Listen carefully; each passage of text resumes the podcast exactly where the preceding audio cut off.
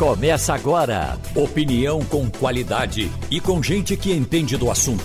Com Geraldo Freire e jornalistas do Jornal do Comércio, deixando você bem informado. Passando a Limpo.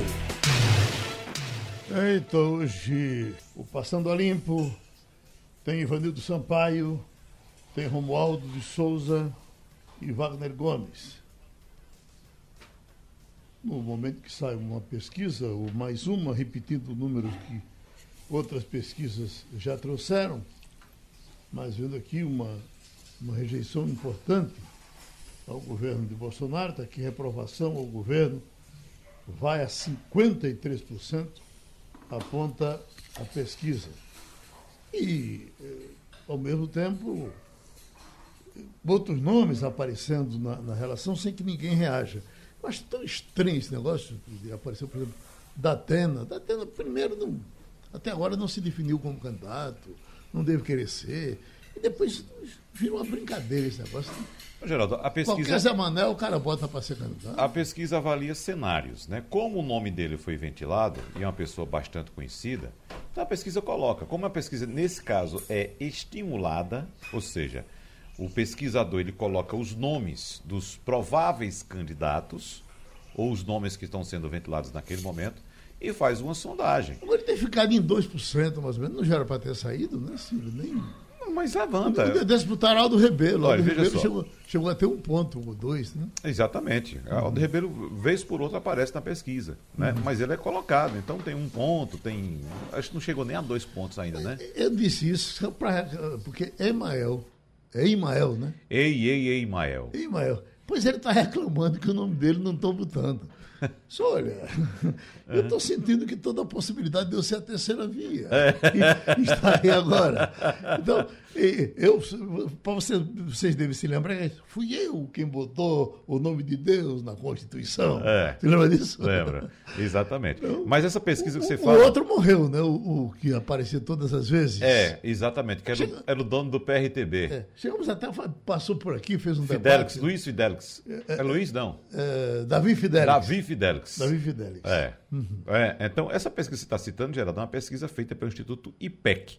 O nome pode parecer estranho, IPEC, mas esse instituto é formado por profissionais que faziam parte do IBOP. Uhum. Esses profissionais saíram do IBOP e montaram essa empresa nova. Então, inclusive, Márcia Cavalari, que é quem gerencia essa pesquisa, faz parte também do Instituto IPEC, ela, ela que gerenciava o IBOP, não é isso? Uhum. Então, é, são profissionais, é como se fosse o IBOP com outro nome mas são os mesmos profissionais que trabalhavam no Ibope. Agora, você sabe que tá, uh, Moro não está mais morando no Brasil, né? Está trabalhando, dizem até com um super salário numa empresa, Uma empresa privada, privada, onde ele é. presta serviço como advogado, mas que hoje ele uh, vai passar o dia em Curitiba, em alguns estados do Sul, revendo, rediscutindo e uh, uh, tentando empinar a candidatura que ele ainda sonha em ser candidato é. Geraldo, mas ele tem uma questão também contratual com essa empresa que o contratou. É, a empresa estipulou uma multa altíssima em caso de rescisão do contrato por um em um determinado período de tempo. Eu não sei se ele já estaria livre dessa cláusula, essa cláusula já estaria uh, o deixando à vontade para romper o contrato com a empresa, mas ele tem uma cláusula que, pre que o prende à empresa e caso essa cláusula seja rompida, ou seja, se ele quiser sair da empresa, ele paga uma multa rescisória altíssima. Deixa eu fazer uma pesquisa aqui. Você ainda acredita em Moro como um candidato uh, competitivo? Não. Então, deixa eu ver. E, e, você, Ivanildo Sampaio? Uh, Sérgio Moro. Não, não acredito como nunca acreditei antes. Para mim, ele sempre seria um candidato provinciano, se é que sairia, sairia candidato algum dia. Uhum. Geraldo, eleição é um, como se diz no interior, como se dizia antigamente no interior, é um cavalo que passa selado na sua frente. O cavalo de Moro já passou. Passou e foi embora. Então, a eleição de 2018 foi uma eleição em que havia uma pretensão do eleitorado de escolher alguém, digamos assim, de fora da política. Então, seria uma grande oportunidade para Sérgio Moro, uhum. naquela ocasião. Mas agora, diante dos fatos, diante da situação em que estamos vivendo, a tendência é que o eleitorado pense novamente em retornar aos tradicionais da política. É tanto uhum. que nessa pesquisa do IPEC, quem aparece na frente é o ex-presidente Luiz Inácio Lula da Silva, com 48%. Bem próximo aí, dentro da margem de erro, inclusive ganhando até no primeiro turno, se você levar em consideração a margem de erro. Uhum. Né? Então, aquela história de é, é, outsiders, pessoas que detestavam a política, que condenavam a política, você viu que não deu certo. E eu não estou falando somente do presidente da República, não, que ele encampou esse discurso e muita gente engoliu, ignorando que ele passou quase 30 anos como deputado federal. Né? Então não era uma pessoa fora da política. Mas muitos deputados foram eleitos, tanto deputados federais como deputados estaduais, governadores também, seguindo essa linha, o antipolítica.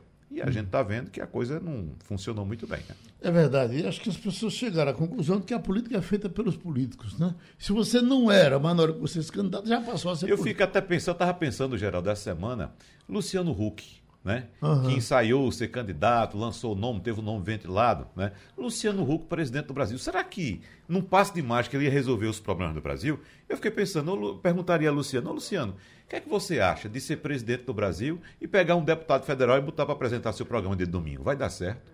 Tá vendo?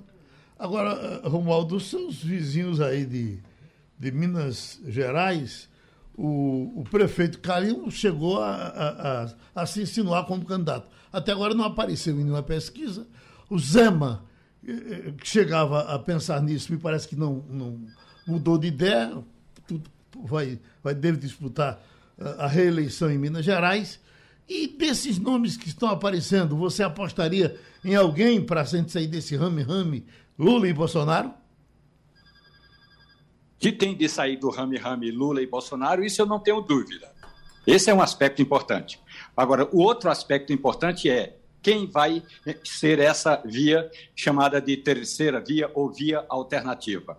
Ontem houve uma reunião aqui em Brasília, importante reunião, que é para concluir a fusão do DEM com o PSL. E aí, o que vai dar essa fusão? pode dar numa candidatura alternativa de peso, com, por exemplo, o ex-ministro Luiz Henrique Mandetta sendo candidato a vice, ou, quem sabe, o ACM Neto, que fez um governo considerado eh, importante pelas pesquisas lá na cidade de Salvador. Vamos aguardar. Essa chegada eh, do novo ou da nova legenda pode ser uma via importante para quem não quer ficar nem com Bolsonaro, nem com o ex-presidente Lula. Agora, também tem o seguinte: desembarca hoje no Brasil o ex-juiz Sérgio Moro, que dificilmente vai ser essa via alternativa. Sérgio Moro está mais propenso mesmo a disputar a cadeira de senador da República, porque aí ele, como vindo a vencer, ele terá oito anos. Nos quatro primeiros anos, trabalharia a candidatura dele à presidência da República, e aí daqui a quatro anos ele poderia pleitear esse posto. Sérgio Moro vai fazer reunião com investidores, com empresários, vai fazer reunião com a família lá na cidade de Maringá, no Paraná, e depois virá a Brasília para contatos políticos, inclusive porque ele precisa, o quanto antes, já pensar em uma legenda. O que se sabe Agora, também, Geraldo? Até acho que o Cabra é novo ainda, Sérgio Moro, poderia. Isso seria um aprendizado, né? E você, a, a gente sairia de um, de um eh, eh, de um amador, de alguém que de repente, de repente resolve. O cara resolve ser político de um dia para o outro e quer logo ser presidente da República. Pois é, e, e Geraldo, a questão é o seguinte: é... Sérgio Moro, para ser político, ele tem que agora reconquistar a simpatia dos políticos, ou conquistar a Imagina, simpatia né? dos políticos. Porque é o seguinte, você sabe muito bem o que foi a Operação Lava Jato na classe política. Uhum. O que foi que aconteceu. E foi por isso que surgiram esses fenômenos de 2018, como eu citei agora há pouco, dos antipolítica. Então, os políticos profissionais que fazem parte, inclusive muitos deles que perderam cadeira no Senado, na Câmara, hoje são inimigos fidagais de, de Sérgio Moro. Então, será que a classe política iria se, de fato, fechar em torno de Sérgio Moro, daquele que derrubou exatamente a classe política. Né? Então, o problema de Sérgio Moro não é nem a só a vontade dele, a questão é que a classe política não quer, não o quer perto.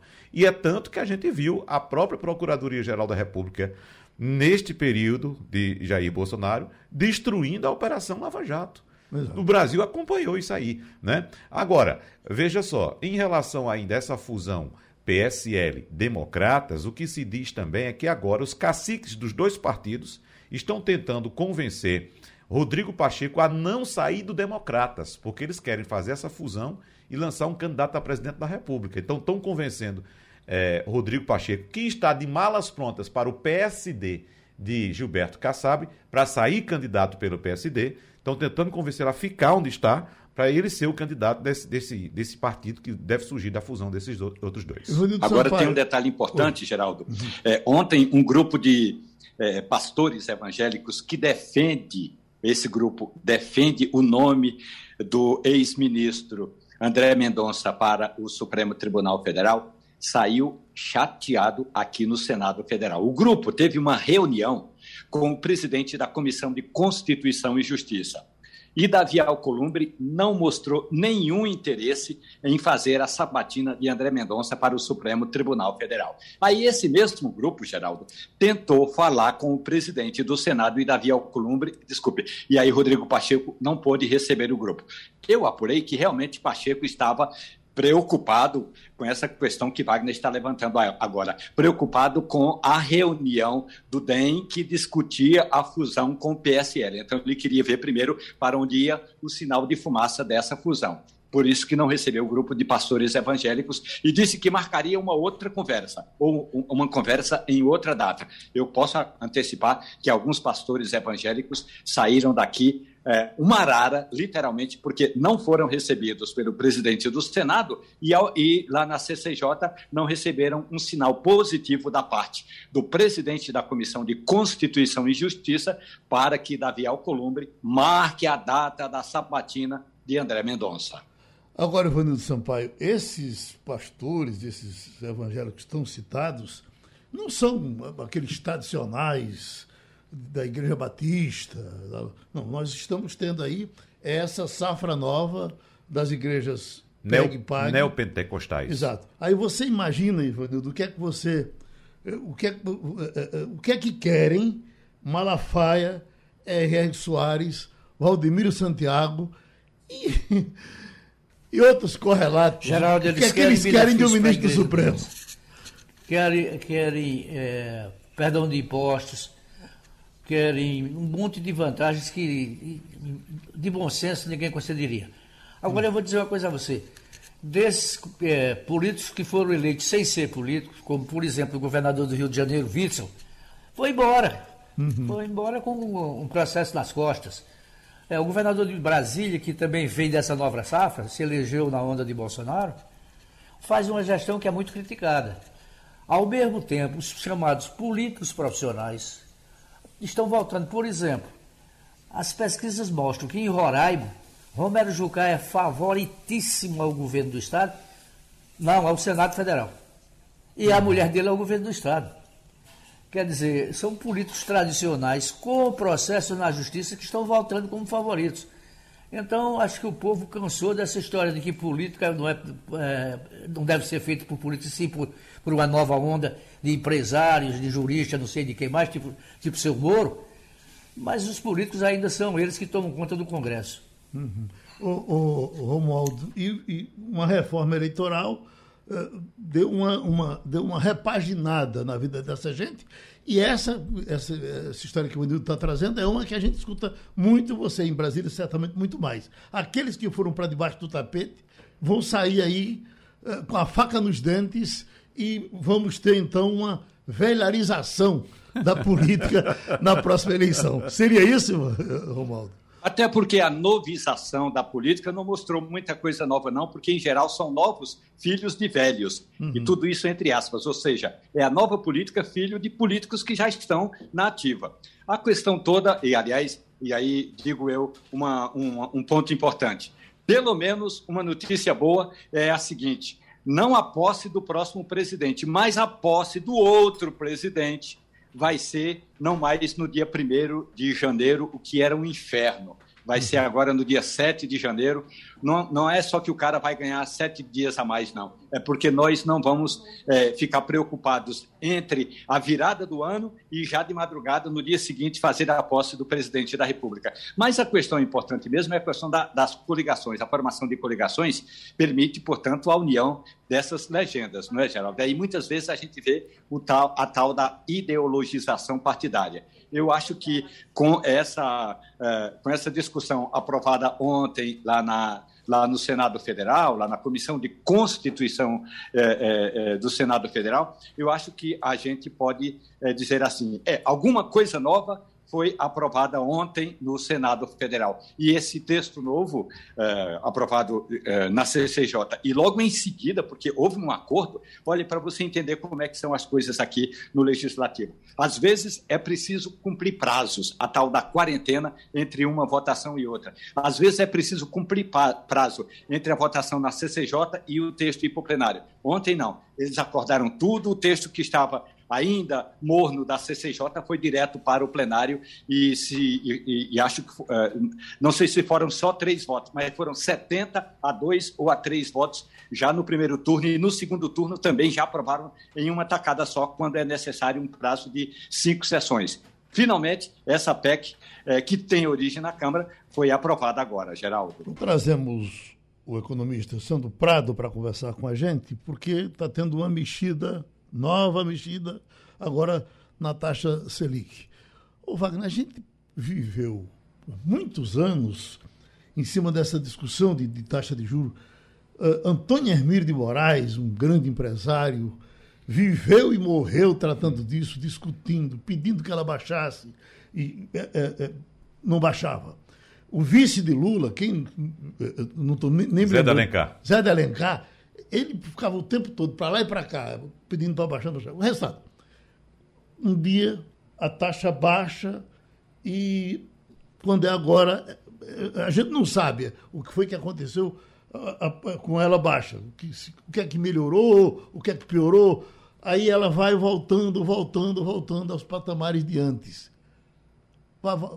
Chame o homem para conversar com ele. Bom, professor Sandro Prado, é, de fato já era esperado esse movimento do Comitê de Política Monetária do Banco Central, o Copom, de aumentar um ponto percentual e a gente já tem expectativa de que ocorra esse mesmo movimento já na próxima reunião do Copom, mais um ponto percentual. É claro que é uma atitude que o Banco Central toma para tentar conter a inflação. Mas, como o Geraldo disse, nós tivemos um tempo em que os juros eram bem mais altos e a inflação mesmo mais baixa. O que tínhamos aí, na verdade, um juro real bastante elevado. E essa era a reclamação do mercado. Agora, nós temos a situação inversa. Nós temos uma inflação mais alta do que a taxa básica de juros. Ou, pelo menos, no mesmo patamar, empate. Qual a avaliação que o senhor faz, hein, professor?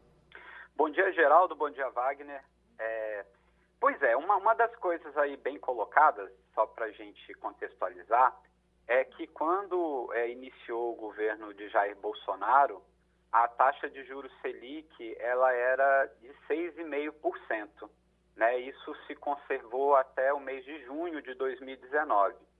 E a partir de julho de 2019, é, o Banco Central começou com políticas de redução da taxa de juros Selic, devido a minimamente a nossa inflação estar com patamares pelo menos é, aceitáveis, né, dentro aí das duas bandas de variação que é a meta da inflação anual. Então, enquanto a inflação ela está dentro da meta, há possibilidades do Banco Central ter políticas de redução da taxa de juros. Acontece que a inflação ela fugiu ao controle. Né? Nós estamos com uma inflação hoje muito acima da meta de inflação traçada dentro das políticas macroeconômicas do governo. E ontem é, nós tivemos a reunião do Copom, que acontece de 45 em 45 dias, ou seja, nós teremos uma nova reunião em novembro. Na reunião de ontem, nós tivemos um aumento da Selic voltando quase que no valor como se encontrava no início do governo Bolsonaro, ou seja, era 6,5, agora está em 6,25. Então, todo o ganho de redução de taxa de juros, que talvez fosse um dos poucos, poucas vitórias né, do governo Bolsonaro em relação à política econômica, ele foi por água abaixo. Porque, basicamente, agora a taxa de juros está a mesma do início do governo. E, como bem colocado, o Copom ele faz esses reajustes na tentativa de conter a inflação. E o mercado vê isso de uma forma muito negativa, porque isso aumenta todos os financiamentos para as empresas, o crediário para o consumidor final, cheque especial, isso impacta em tudo. Então, normalmente, o que, que a gente vê? A gente vê a taxa de juros um pouco superior à inflação, né, como aconteceu no Brasil durante muito tempo, ou às vezes até bem superior na tentativa de contê-la. Então, houve uma aposta na tentativa de uma taxa de juros mais, é, digamos assim, nível mundial. Só para a gente ter uma ideia, ontem até foi chamado de super quarta, porque nós tivemos a reunião do comitê aqui no Brasil e do comitê norte-americano. Lá nos Estados Unidos, eles mantiveram a taxa de juros Selic de lá, que lá é por banda, né? ou seja, tem a mínima e a máxima. Basicamente, lá está entre 0 e 0,25. Então, são taxas extremamente convidativas que tiram o empresário tiram as pessoas de investimentos não produtivos para investir na atividade produtiva. Quanto maior a taxa de juros, mais as pessoas pensam em investir em atividades não produtivas, no que a gente chama de atividades especulativas. O crédito fica muito caro para o empresário. Isso é muito ruim para a economia porque gera recessão. E conjugado ao aumento da taxa de juros que nós tivemos agora e certamente teremos na próxima reunião do Copom em novembro, veio aí o IOF.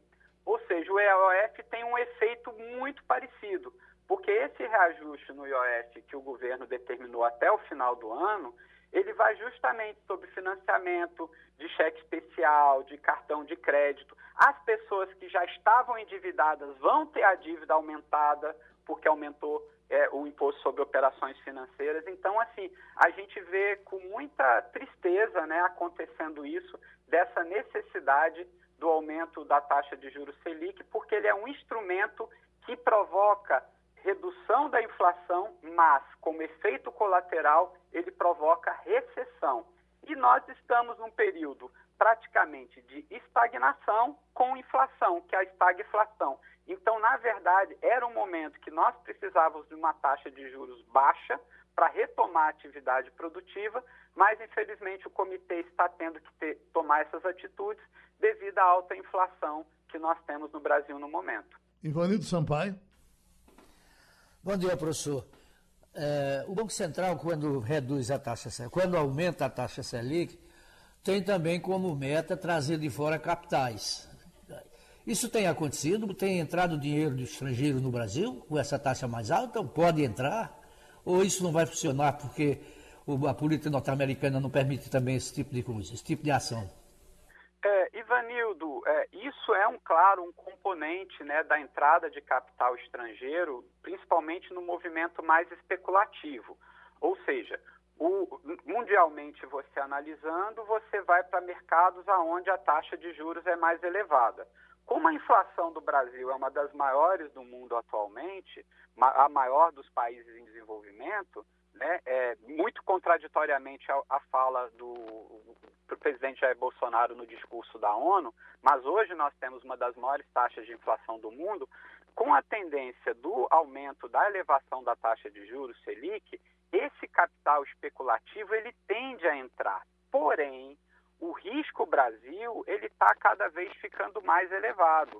Por quê? Porque além do risco da economia, que a gente não tem todos os aspectos macroeconômicos bem definidos para o futuro, está bastante confuso, né? a política de Guedes ela é bem contraditória também, nós temos a crise política no Brasil, que é uma crise tá, é, diária, né? Então você não tem segurança jurídica, você não tem segurança econômica e você não tem segurança política e o custo Brasil é muito elevado. Então o risco do investidor vir para o Brasil ele é muito elevado. Então esse aumento da taxa de juros não é suficiente para o risco que os empresários vão correr em vir com seu capital para o Brasil. Então, mesmo com essa elevação da taxa de juros, ainda há um temor muito grande dos investidores estrangeiros em vir para o Brasil por causa da nossa grande instabilidade.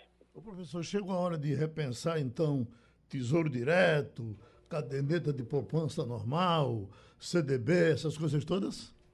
Está quase chegando, porque nós tivemos aí, digamos, uma grande é, é, pandemia né, do, da, da renda variável, porque quando a taxa de juros Selic ela cai muito, e a maioria das nossas aplicações aí são baseadas na taxa de juros Selic, né, as, as, é, o que nós falamos de investimento é onde o, o investidor tem uma segurança maior, como é o caso da caderneta de poupança, que a caderneta de poupança ela atrai muito brasileiro porque ela foi trazida justamente há mais de 120 anos, quando a Caixa Econômica Federal é, começou a operar no Brasil. Um dos primeiros produtos dele era a caderneta de poupança. Então, é um investimento clássico que tem uma segurança muito grande, né? Só aconteceu aquele pequeno probleminha técnico em 1990 no governo Fernando Collor de Mello, mas ela é um investimento muito seguro que todo mundo confia. Porém, com a nova legislação, com uma taxa de juros mais baixa, a poupança só renderia 0,7% da Selic. Rendendo apenas 0,7% da Selic e a Selic estando abaixo da inflação, a caderneta de poupança perde ainda hoje para a poupança. E o Tesouro Direto também, mais ou menos, ali não está ganhando muito. Então, hoje ainda, as pessoas optam, quem tem um pouco mais de conhecimento, pela renda variável. Porém, Agora, em novembro, com esse novo reajuste da Selic e os sucessivos reajustes que tendem a acontecer, talvez seja momento da pessoa repensar em dividir um pouco mais as suas aplicações entre renda fixa e renda variável, até porque a renda fixa você tem ali essas aplicações para sua reserva de emergência, que é um dinheiro que você pode pegar a qualquer acontecimento. Não é ainda o momento, mas a gente já está se aproximando do momento da renda fixa voltar a ser interessante como investimento. Professor Sandro Prado, é, o mercado estima que nós teremos inflação este ano em torno de 8,27%, recuando para 4% no ano que vem. Hoje nós estamos com essa inflação em torno de 9,5%, mais ou menos. Para o crescimento do PIB, o mercado acredita que este ano teremos uh, o PIB em torno de 5,2%. Se fosse em tempos normais, seria um crescimento espetacular para o Brasil, né? 5,2%, mas estamos lembrando que o ano passado tivemos uma queda de 4,5%, e o mercado estima para o ano que vem um crescimento de 1,5%. Então, as projeções anteriores, inclusive, eram mais altas, né? tanto para este ano quanto para o ano que vem. Mas o senhor, pela sua análise, o que é que o senhor projeta para o fim deste ano? Nós, de fato, teremos já uma resposta da inflação por causa desse aumento da taxa Selic, que, inclusive, como já disse, vai aumentar ainda mais. E para o ano que vem, as coisas voltarão ao normal, mesmo tendo um ano de eleições pela frente, professor?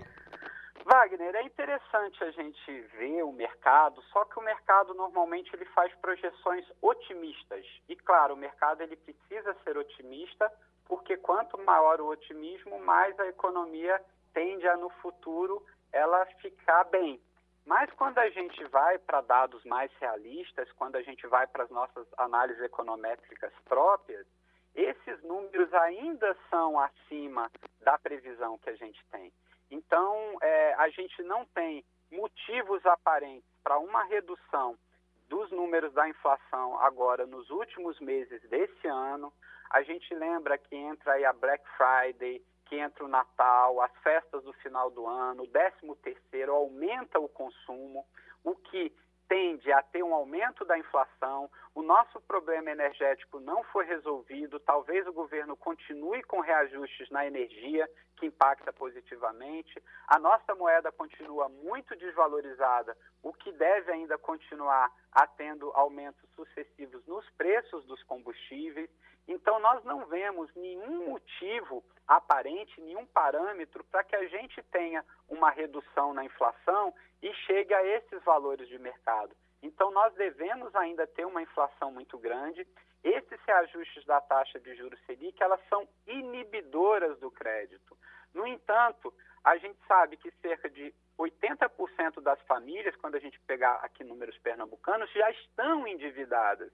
Então, na verdade, as dívidas dessas famílias é que vão aumentar os juros de pagamento. né? Mas como agora há uma, uma é, turbi, fica mais turbinado, né? Esses gastos, o consumo da família, nós não devemos ter um recuo da inflação apenas pela taxa de juros Selic. O governo precisa fazer a outra parte, que é o ajuste fiscal.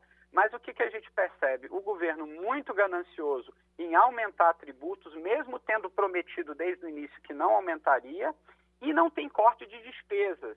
A gente não vê enfaticamente o governo cuidando das contas públicas para que isso seja um outro parâmetro, um outro item para que a gente reduza a inflação. Então, nós devemos ter uma inflação muito elevada esse ano, acima da previsão do mercado, infelizmente, ela deve sendo reajustada é, homeopaticamente. E o nosso crescimento econômico, como você bem colocou, ele praticamente vai ser quase que nulo. Ele vai muito próximo da nulidade. Por quê? Como um ano nós caímos muito e quando no outro ano a gente cresce um pouco mais, a gente vai ter 2019 com crescimento na casa de 1%, né? E o somatório do ano de 2020 com 2021, um crescimento positivo de 1% do PIB, ou seja, o governo Bolsonaro vai estar entregando, né, o governo no final de 2022 com um dos menores índices de crescimento econômico que um governo poderia deixar e aí vai estar uma média aí de menos de 1% de crescimento, o que é extremamente ruim, porque ele é insuficiente para a geração dos postos de trabalho que a gente precisa, porque talvez hoje o problema nevrálgico, o maior problema do Brasil para as pessoas é o desemprego. Bom, vamos fechar com a terra do dinheiro. Vamos para Brasília. Romualdo de Souza. Professor, muito bom dia para o senhor. O senhor fala da insegurança jurídica, da insegurança política, tem também a insegurança fiscal. Agora, professor, em outros anos, ou em outras épocas, o Copom não tomaria a decisão que tomou ontem, ou melhor, dificilmente tomaria a decisão que tomou ontem, não fosse a autonomia do Banco Central. Esse quesito pode até não ser a segurança de que o mercado necessita, mas é um, aceno, mas é um forte aceno, professor. É, isso é, é importante a gente comentar, porque o Banco Central, obviamente, ele é ligado né, ao Ministério da Economia, mas hoje ele tem uma independência nas decisões é, de política monetária do Brasil. Não quer dizer que an anteriormente ele não tinha, mas é claro que ele tinha uma intervenção política também, né? E hoje é, ele faz muito mais o que é necessário do que seria importante politicamente para o governo que estivesse no poder. Então, é, com essa hoje, com esse cenário, né, seria inviável, seria totalmente impossível o Banco Central não tomar a decisão necessária na tentativa de reduzir a inflação. E, infelizmente, o único remédio ortodoxo conhecido, o mais famoso, já utilizado desde que, digamos assim, o mundo é mundo né, da economia moderna, é o aumento da taxa de juros. É um remédio amargo que traz muitos efeitos colaterais, mas ele sempre é utilizado no ataque da inflação. E é importante a gente lembrar que o Brasil ele não é um país comum. Né? Nós tivemos no ano 80 a hiperinflação, todo mundo que é um pouco mais experiente sabe que todas as políticas econômicas brasileiras ela tem que estar focado na tentativa muito forte da, do não retorno da inflação. Então essa autonomia do Banco Central nesse tipo de decisão ele é para o mercado bastante importante, porque ele sabe que agora o Banco Central tem menos influência política e mais autonomia e que teoricamente vai tomar muito mais decisões baseadas simplesmente na técnica e na análise econômica como deve ser do que ter interferência política aumentar ou diminuir a taxa de juros para de uma certa forma aí é, trazer algum benefício político para o governo que tiver, seja de qualquer partido, seja qualquer presidente. Pronto, a gente teve outra contribuição do professor Sandro Prado aqui no Passando a Limpo. Falar um pouquinho para o pessoal da Previdência, o pessoal que tem quem, quem está quer que melhore, quem não está, um dia vai ter que entrar. Eu estou vendo aqui, doutor Perazzo, foi essa a razão de lhe chamar, porque veja casos em que a justiça concede aposentadoria por invalidez do INSS. É tão comum a gente ouvir reclamações de pessoas, e até parece que são reclamações justas. O camarada chega todo envergado e diz: Olha, já procurei a Previdência uma vez, duas vezes, dez vezes, eu tenho tal doença e ela não aceita. O senhor observa muita injustiça disso aí? Por exemplo, gente que sofre da coluna, que não consegue nem se mexer direito e tem dificuldade de, de conseguir a, a, a aposentadoria por essa razão, é, é, ainda é do, do mesmo jeito? Bom dia, Geraldo. Olha, tem se aplicado, e a gente, como escritório de advocacia, a gente tem aplicado muito critério da funcionalidade. O que é isso? Esse, esse cara que você acabou de falar tem uma dor de coluna. Mas vamos supor que ele mora no pé do morro. A vida desse cara é uma. Porque ele chega, não tem que subir o morro, etc. Agora, imagine o sujeito com, esse, com essa mesma dor de coluna e que tem que subir o morro. Ele tem que pegar aquelas escadas, ele tem que pegar alguma eh, ladeira e subir o morro. Então, a mesma dor de coluna afeta essas duas pessoas de maneira completamente diferente. E aí, o médico, às vezes, ele faz a, o resumo. Ah, ele tem uma dor de coluna, mas é parcial.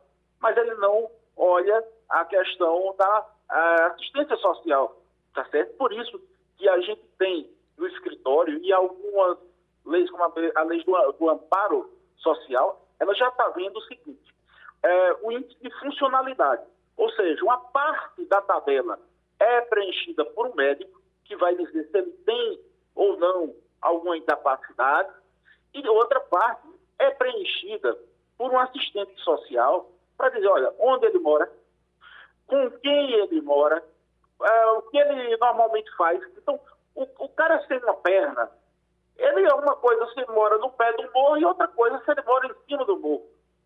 Outra coisa é que o trabalho dele, ele é no segundo andar, como é que ele tem, como é que ele sobe. Tudo tem uma dificuldade na vida e essas dificuldades têm que ser analisadas, porque a vida de um rico, por exemplo, com a dor de coluna é uma, e a dor do cara é, que mora na favela existe uma, uma, uma, uma dor muito maior porque é difícil de chegar lá aquelas, com aquelas ladeiras. Então a gente tem insistido e a justiça até certo ponto tem aceitado, mas a gente vai bater cada vez mais para que não seja feita apenas a análise médica. Às vezes a, análise médica é, não consegue saber ou colocar para o juiz que além da dificuldade da coluna, ele tem que subir um morro todo dia. Isso às vezes é pior é, do que a própria dor na coluna. E aí, juntando as duas coisas, o sujeito fica praticamente inviabilizado, não pode descer, porque casa por causa daquilo. Então, essas questões, de fato, é, da vida pessoal de cada uma, a gente está pedindo a perícia com a assistente social para pontuar que algumas pessoas, embora a mesma doença, são muito mais graves do que a outra pela situação social. Ivanildo Sampaio? Bom dia, doutor Perazzo. Veja bem, o meu primeiro emprego como profissional foi num banco. Eu contribuía para o Instituto de Previdência dos Bancários, Instituto de Assistência e Previdência aos Bancários, o IAPB. Isso acabou como acabaram todos os outros institutos. Toda essa burocracia que existe hoje é atribuída parte à fusão da Previdência. O senhor concorda que a fusão da Previdência prejudicou mais o trabalhador do que ajudou? É, João Cabral de Melo Neto já falava, essa gente de instituto, sem instituto, que desce da Paraíba, Pernambuco, é, para aqui morrer de velhice, aí acaba morrendo antes do tempo. Eles falavam, ele falava isso em 1955, esses institutos, existia o Instituto Bancário, dos Comerciários, o IAPETEC. Olha, era, foi necessário porque é, esses institutos, muitas vezes, eles tinham uma gerência própria que acabava não tendo é, tamanho suficiente técnico, tecnológico. Então, teve que juntar tudo. É, isso aí foi bom. Agora, as regras, o que a gente vê é que há, desde 1988, cada, a cada 10 anos, as regras vêm para diminuir mais o valor dos benefícios. Então a gente teve mais uma mudança de regra. Olha, isso não foi de agora, não. A primeira grande regra, é, mudança foi em 1998, a emenda 20. De lá para cá, aproximadamente 10 anos, vai sofrendo reformas. E não esperem que essa é a última legislação.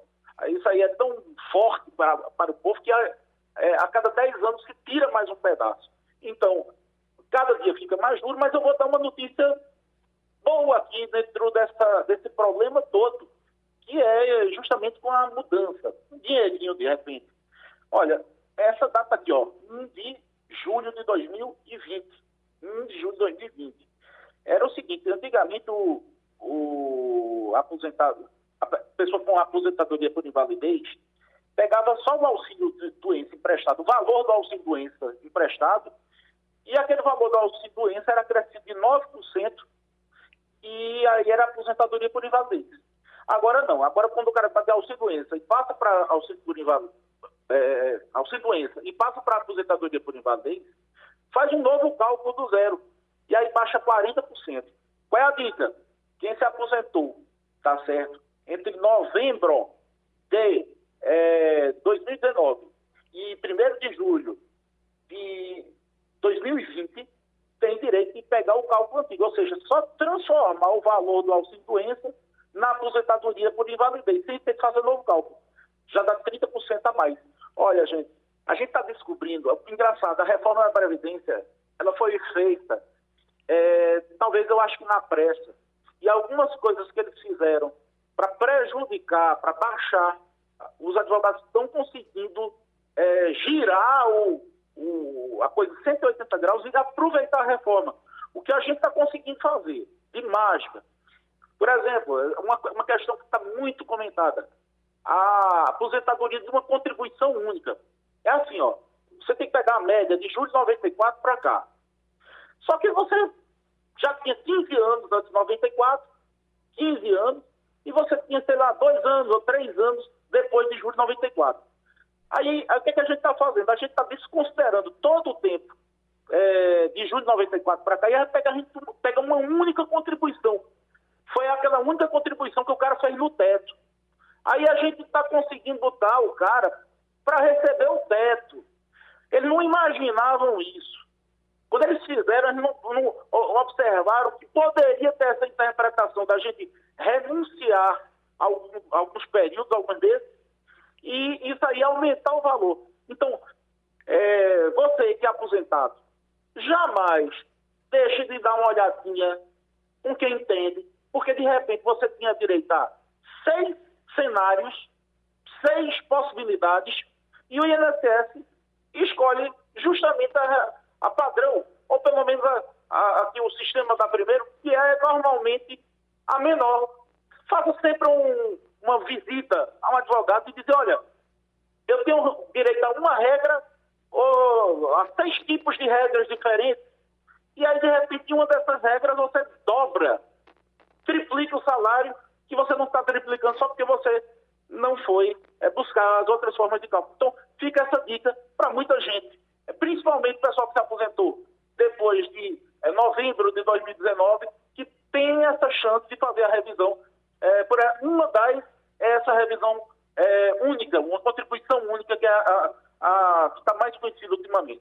Doutor Perazzo, tem uma pergunta aqui que eu não posso deixar de lhe fazer, só peço que, por gentileza, o senhor seja rápido na, na resposta, que ela está sendo divulgada com muito estardalhaço hoje, que é Justiça garante pagamento do auxílio-doença do INSS para uma dona de casa. Por que isso está merecendo tanta repercussão? Olha, eu não estou entendendo por que tanta repercussão, porque a, a dona de casa sempre teve direito ao auxílio-doença. O que ela não tinha direito era aquela questão do auxílio-acidente, porque ela não pagava a alíquota do auxílio-acidente quando recebia. Mas o auxílio doença normal, a pessoa que paga, a dona de casa que sempre pagou o INSS, sempre teve direito ao auxílio doença. Então, nenhuma novidade, de repente é espuma de algum veículo que pegou alguma coisa para poder fazer espuma. Mas nenhuma novidade não. Ficou doente, paga INSS, não pode trabalhar, está incapacitado, pode pedir é, sua, o seu auxílio doença para suprir esse tempo que você está incapacitado temporariamente. Fechando, olha, Geraldo, tem, temos depois de falar viu, sobre a lei do super endividamento. Muita gente endividada e surgiu uma lei, a lei 14.181, que é a lei dos super endividados, que vai poder juntar, por exemplo, as dívidas de energia, telefone e banco e fazer um acordo com todos os credores de forma que limite todos os, os é, as dívidas a, a, um percentual de 30%. E aí eles vão ter que alongar muito essas dívidas, mas é uma, questão que precisa ser começar a ser debatida, porque veio a lei e as pessoas ainda não estão sabendo dessa lei do superendividamento. Muita gente endividada com CELP, com é, energia, com dívidas bancárias, com cartão, e aí fica sem nada no fim do mês ou simplesmente não paga porque não come.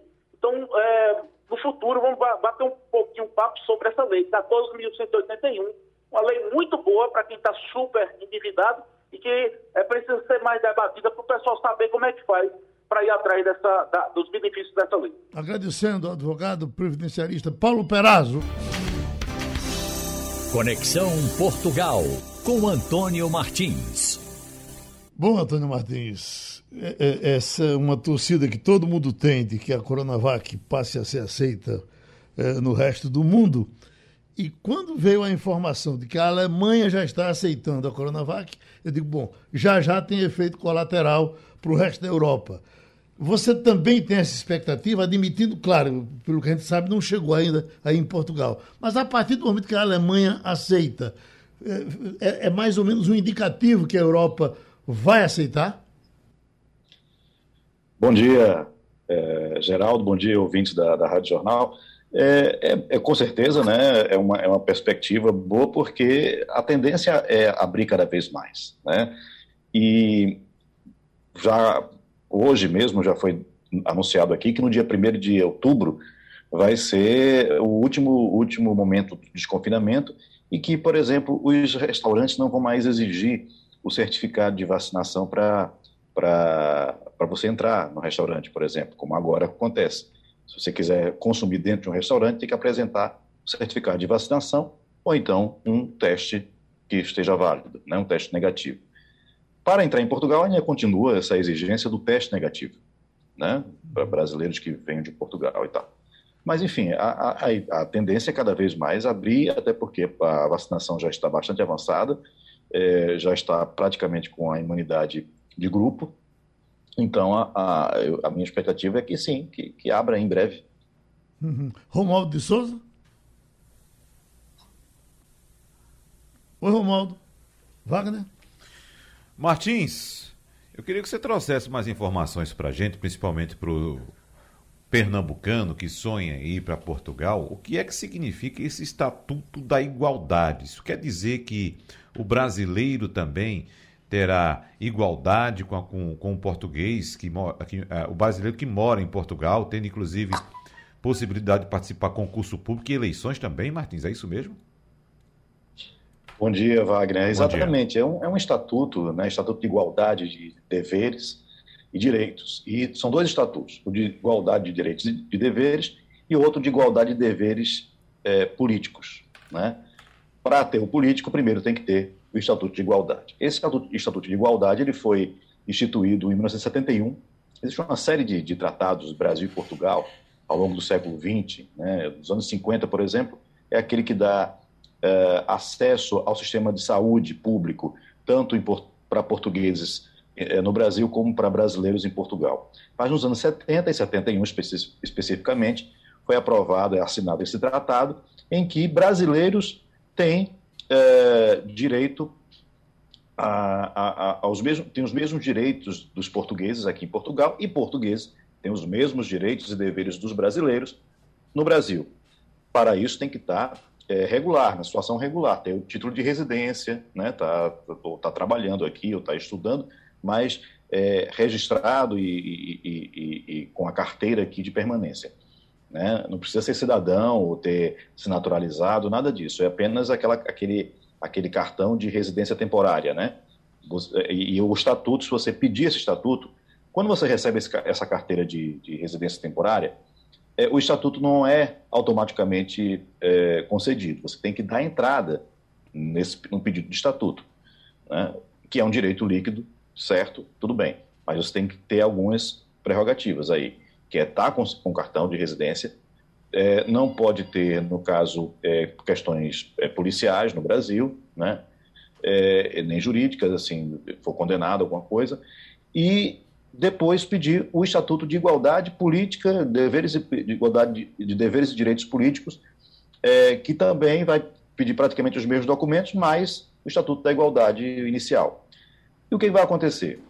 Sem Estatuto de Igualdade, o brasileiro já pode, que mora aqui regularmente, pode votar nas eleições autárquicas, que são as eleições, digamos assim, municipais. Né?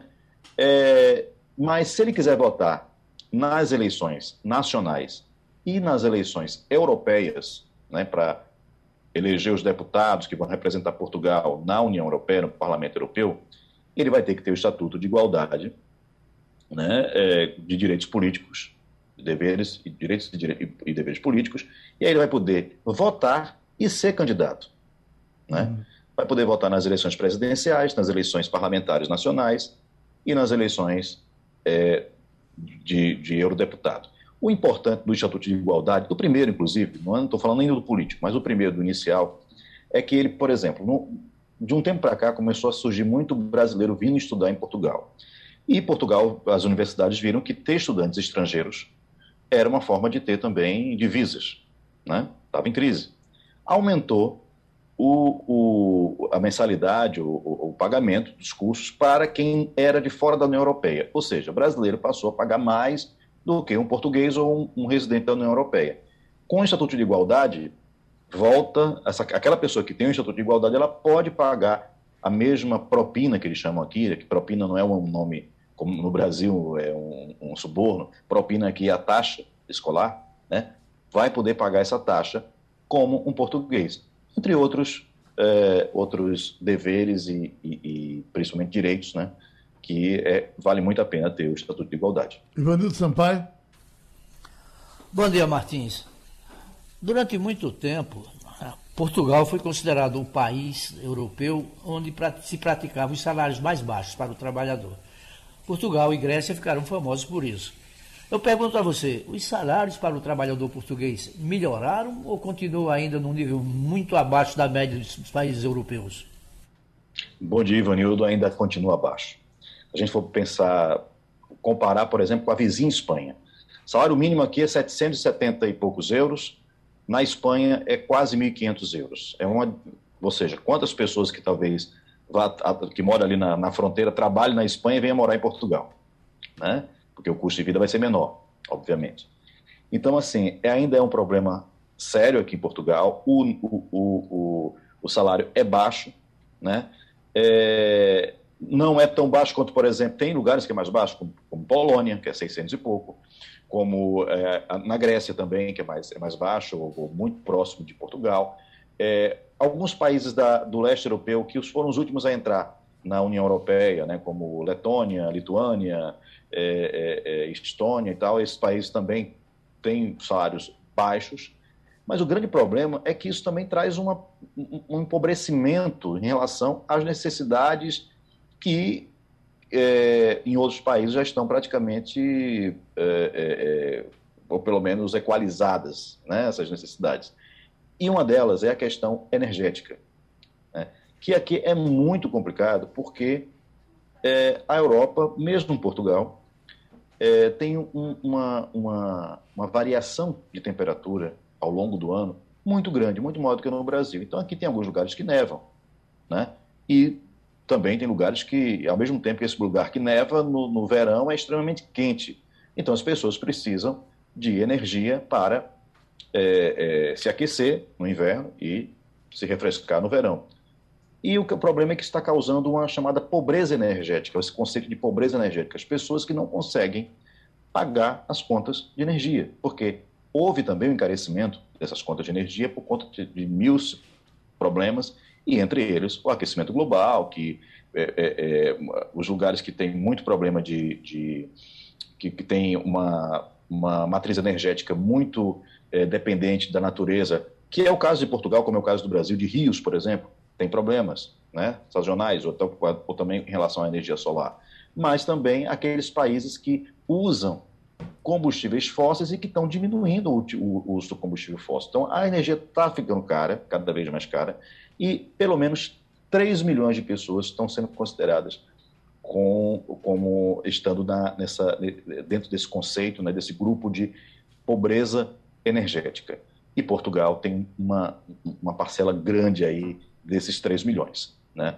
E justamente por conta disso, porque os salários são baixos e nem sempre dá para pagar essa conta de energia, porque de uma forma ou de outra a energia ela, ela custa praticamente o mesmo para todos os países. Né? Então é, é, é muito difícil né, é, ter que viver num lugar que tem essa variação de temperatura e que precisa, sim, de energia. Oi, Romualdo. Antônio Martins, bom dia para você. Aliás, boa tarde, né? Já estamos na tarde de Portugal. Ouvindo por aqui as notícias da Alemanha e a retirada de Angela Merkel do cenário político, é, o sucessor de Merkel é Armin Laschet, ou Laschet. Me diga uma coisa, além de conservador, esse homem tem alguma, é, digamos, algum é, elemento importante na bagagem dele para substituir a chanceler alemã? Bom dia, Romualdo. Veja, é, a, a eleição na Alemanha agora está tá, tá sendo uma eleição única, até porque não há garantia nenhuma que o candidato, é, o Armin Laschet, né, é, que ele venha a, a, a, ganhar de fato essa eleição, porque os, as sondagens dão números muito próximos né, para os partidos, que na realidade são votados os partidos, né, são votados os deputados que vão compor o parlamento alemão, e daí vai sair o, o, o primeiro-ministro, o chanceler, no caso, que vai substituir Angela Merkel. É, o que é interessante nisso é que é, é, é uma, é, é, estão muito próximos, né? É coisas é, de 20 a 22% na sondagem aí a, a, a, ir para um e outro 25 e o pior, talvez seja a primeira vez que a Alemanha vai ser é, comandada por um candidato cujo partido teve menos de 25%, ou seja, menos de um quarto dos votos. E isso vai ser muito complicado, inclusive, para fazer a coligação. Vai ter que ser feita a coligação. Essa coligação não vai ser apenas com os dois partidos principais, que é a União Democrata Cristã e o Partido Social Democrata, que, que foi justamente a, a coligação que permitiu Angela Merkel no, nos últimos quatro anos mas essa é, é, nem com esses dois grandes partidos, né, que são os dois maiores partidos, mesmo que eles se unam, eles não vão conseguir maioria para governar e vão precisar de quê? Colocar outros partidos nessa coligação. Por um lado, tem os verdes, ou o, a esquerda, né, que é um, partido chamado esquerda, é, ou então o, os partidos da, da, direita, do liberal, ou da extrema-direita, né, que teve até aquela deputada que foi visitar o Brasil recentemente, então, assim, essa conjugação está muito complicada, né? E então está tá saindo mais do, do, do, do foco, está saindo mais do candidato em si do que dessas possibilidades com as coligações, porque o rumo desse governo, né, do próximo governo, vai, vai, vai variar um pouco de acordo com é, as coligações que vão sendo feitas. Quem vai entrar nessa coligação? né? se vão ser mais em relação à política externa, por exemplo, se vão ser mais pró-europeia ou menos pró, ou, ou, ou menos pró-Europa. Como é que vai ser a relação com a China e com, e com a Rússia? A questão do Afeganistão, né? que vão receber é, refugiados mais ou não. Né, que foi uma política da Angela Merkel, que era conservadora, que o partido dela nunca foi muito receptivo a, a, a refugiados, mas na guerra, na, na, crise da Síria, tudo, ela fez esse gesto né, de, de recebeu muitos é, refugiados, contradi, é, contradizendo e contrariando, vamos dizer assim, o, a, o passado do partido dela. Mas é, tem o, o Armin Laschet, né, que não é considerado assim, não está conseguindo ainda reverter uma baixa popularidade. Tem o, o, o Olaf também, que é o da, esse sim do partido da Angela, do, do partido da Angela Merkel, da, da como é que se diz, da, do, do, do partido do CDU, né? É, ou melhor dizendo, ele é do, ele é do, é, exatamente, do CDU. É, e o, o, uma jovem, né, que é a Elane é, Beckbar, alguma coisa assim, não estou com o nome dela aqui, que também está nessa luta e pode ser ela também a primeira-ministra. Ou pelo menos vai ser, a, a, a, melhor, a chanceler, ou a vice-chanceler. Ou então vai negociar o, o Ministério da, da, da, das Finanças, que também geralmente entra na negociação dessas coligações para governar. O grande problema é como fechar essa coligação. É possível que a Angela Merkel não consiga é, a tão sonhada aposentadoria dela agora, porque ela vai, ela vai ter que ficar no governo até que se forme, de fato, um governo. Vamos ver como é que vai ser isso. Dia 26, agora, 60 milhões de, de eleitores alemães vão decidir o futuro do país, mas a incógnita pode continuar ainda por algumas semanas. Ok, Antônio Martins, boa sorte, bom almoço e terminou o Passando a Limpo. Você ouviu opinião com qualidade e com gente que entende do assunto. Passando a Limpo.